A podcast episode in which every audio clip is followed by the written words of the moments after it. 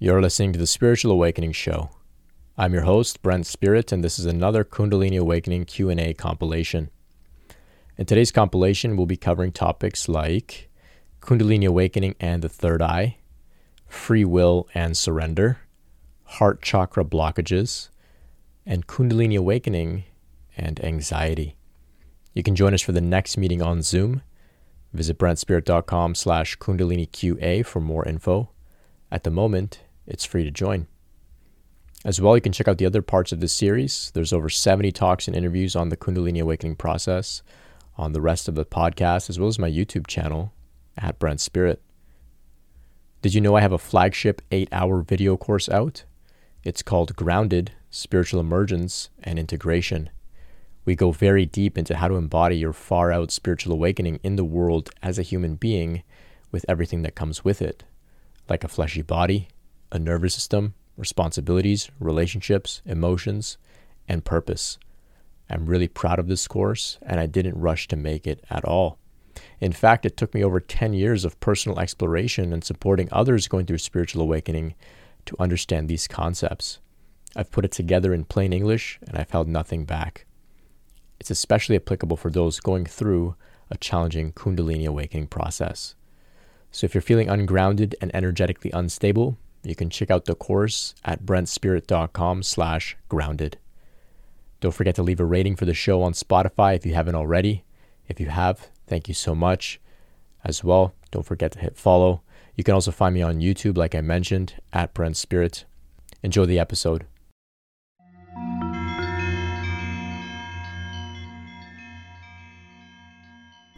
In this segment, we'll be talking about Kundalini awakening and heart chakra blockages. So Jay says, Shakti has been at my heart, the back, for a few years and causes a lot of pain. Is there anything I can do to move the energy? Thanks, Brent. Okay. Okay. So, what I would say is that we don't want to do anything to specifically move the energy. Okay. But what we can do is create space for the energy to move. Okay. Subtle distinction. We don't want to manipulate the energy per se. We want to create space for the energy to do what it needs to do at its own pace. So, some ideas here, and uh, they may not be what you need to do, but just some ideas.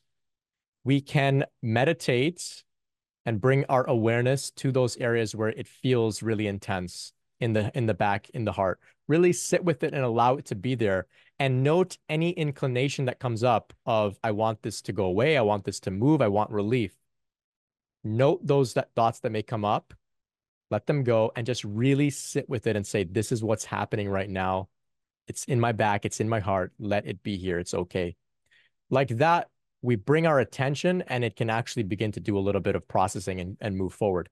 That's one idea that you can explore.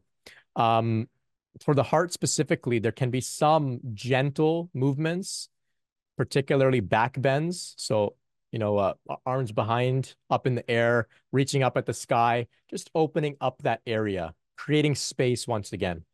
These are some things that you can consider. Not intense, like full back bends if it's not feeling right for you, you know, uh, but just gently reaching up to the sky and leaning back a little bit, bending the spine kind of like a, a, you know, like a banana type shape. That can help as well. Also, working with the heart, the heart chakra, center of love, right? Giving ourselves love, feeling our hands on our heart, and with each breath saying, I love you. And that I love you is directed towards the entire body, mind, spirit system, and everything contained within it thoughts, emotions, feelings, memories, um, everything, everything, head to toe. And so as we fuel this fire of love in our hearts, it can actually begin to to process and move and uh, make its way uh, uh, up at its own pace. So our job is to make space and to do what we can. The rest is up to the energy. So these are some ideas to consider. Um, a major shift will happen once you just say this is where it's at, and I'm I'm okay with that often the resistance to where it's at keeps it in that place. Saying it's okay, this is where it's at, that's fine too. Okay.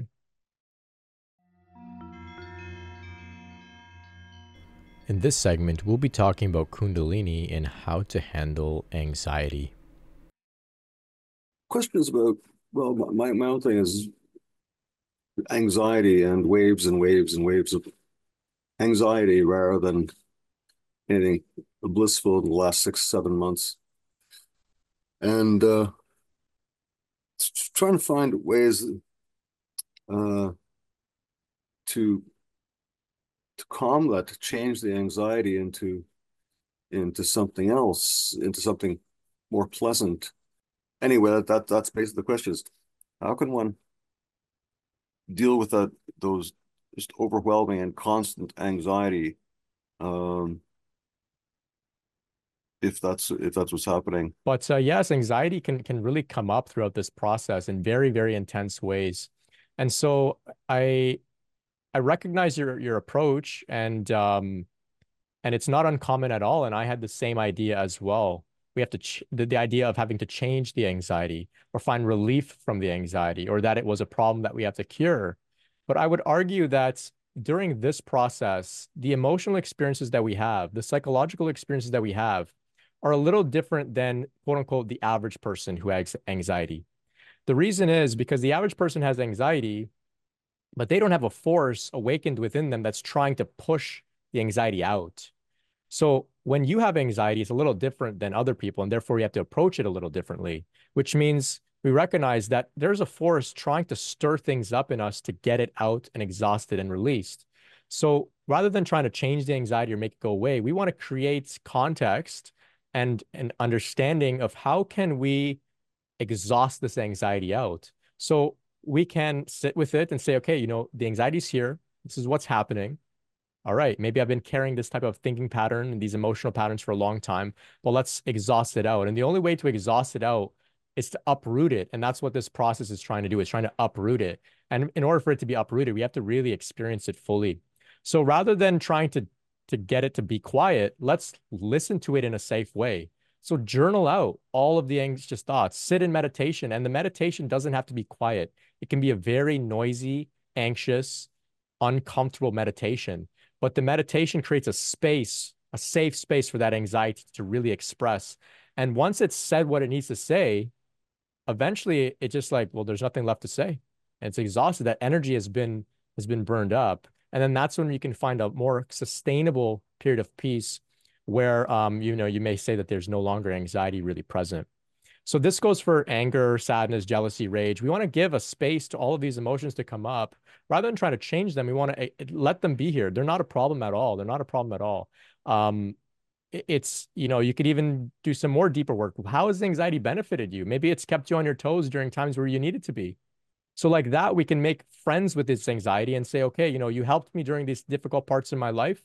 I appreciate you for being there, but now things are different. I don't need you here anymore. So thank you so much and at your own pace anxiety know that you know you can you can leave now. And then we just sit back and we let it come forth and be released. And we can do that with all of our psychological patterns emotional patterns etc so i hope that's that's helpful but know that you're not alone. Many people experience a lot of mental activity. And in some respects we can get a little confused because we can say well i thought spiritual awakening was about a quiet mind. My mind's more noisy than ever. Well i would argue that uh, it's not just about being quiet. It's about really letting it all scream and talk and yell before the real quietude comes.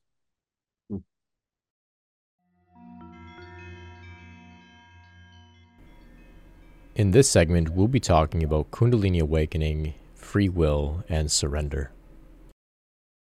Um, yeah, kind of uh, a question or just trying to get maybe your thoughts on uh, free will. And, you know, this may seem kind of antithetical to some what has been said, but I think it's maybe also aligned in kind of like a paradoxical way. I'm starting to feel like the getting the mind out of the way with this process may be the best way. Like you, you look into like Kundalini tips and tricks, and you know how to you know what do I do here? How should I do this? But really, if you if your mind is in that state, I'm wondering if that's preventing you from just being and allowing the process to happen. Kind of like you know just being in a state of of radical acceptance as the process unfolds and then being able to greet that with kind of you know love and, and grace for yourself. And you know how that maybe aligns with free will. Like is there really anything you can do or do you just you know let it happen? Yeah great question. And it's and, and you presented it really well. If you have free will use it to the best of your ability. But if there are times where you feel in a state of surrender or something is moving you, go with that. Ultimately, we can't get this wrong because the fact of the matter is, I mean, you can look in, in Buddhism touches upon this quite well. There is no no individual entity here called Brent or me or I to control any of this. And when we see that, or that is seen, you recognize that you can never get any of this wrong and it's all unfolding according to a very very large uh, divine orchestration. Um, and from there there comes a great surrender. But even though one may have seen that there is no self still we have to operate under the illusion of there is. And that illusion the way that we operate under um, we can do our best to operate from a larger perspective that sees that there's a much larger unfolding, that it's not just the mind in control here. So that's where we can begin to pay attention to what our body's asking for, to what synchronicity is, you know, calling us towards this and that. At times, you may think that you, by your own ego mind, thought, I'm going to go to the bookstore and go to this aisle and pick out this book and buy it and read it. But you open the book and it's it's speaking directly to you and your experience. And it goes to show that something inspired you to go to the bookstore. It wasn't your own idea. So it doesn't really matter if it's you think it's free will or it's divine will. You can't get this wrong. The idea is that we just go along with the journey and um, be easy with what's coming up. Allow anything to come up and know you can't get this wrong. We're here talking and sharing ideas and approaches because there's nothing else that we can do right? We can say, I, I could say, guys, it's going to happen on its own. Go just relax. And, and it will, it will happen on its own. But we're here to connect and enjoy this conversation. You could say it's for fun, for entertainment, whatnot. It just makes the journey a little bit more interesting. But ultimately, yeah, this is happening on its own. Um, there is no ego mind here to control it anyway. But if there appears to be one in your reality, then you must use it with your best of your ability to operate with with consciousness, mindfulness in an ethical way, in a way that's respectful of yourself, others, et cetera, et cetera. So great.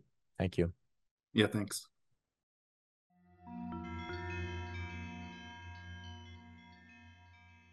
In this segment, we'll be talking about Kundalini awakening and the third eye especially at night, I've noticed like closing my eyes, I see geometric shapes. The energy is up and down like crazy, and sometimes I close my eyes. Um, I I I guess I can try to see a picture, like something wants to be shown to me, but I can't. Like I I don't know what I'm seeing, or if anybody else experiencing anything like this when they close their eyes at night when it's the most intense. And the thought process, um, like you were saying, was is all over the place. But I'm learning to um, breath work helps with that a lot, even laying down breath work, um, concentrating on the breath, um, clearing the chakras, like stuff like that has helped all that kind of slow down. So that does slow down the chatter in the head. But does anybody have anything like that going on with them, as in the closing eyes and seeing things, and or that's just me? Thanks for letting me share. Great, great, thank you.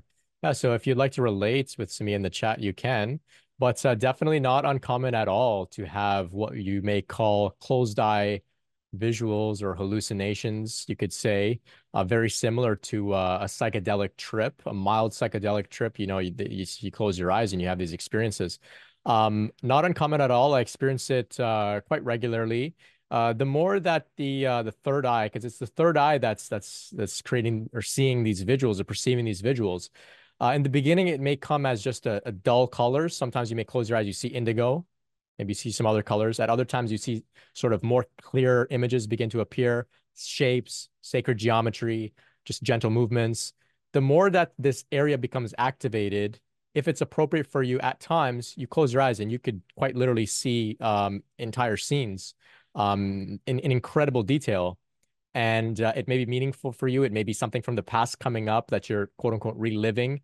Um, um, for example, just the other day, I, I had a very vivid, clear experience of being able to walk through my my old childhood home, and I could tell you the color of the carpet. I could I could perceive the textures. I could perceive, and I walked through the whole home. And as I walked through this home, uh, I, I had memories coming up in each room over the years of what was happening significant memories, traumatic memories, beautiful memories.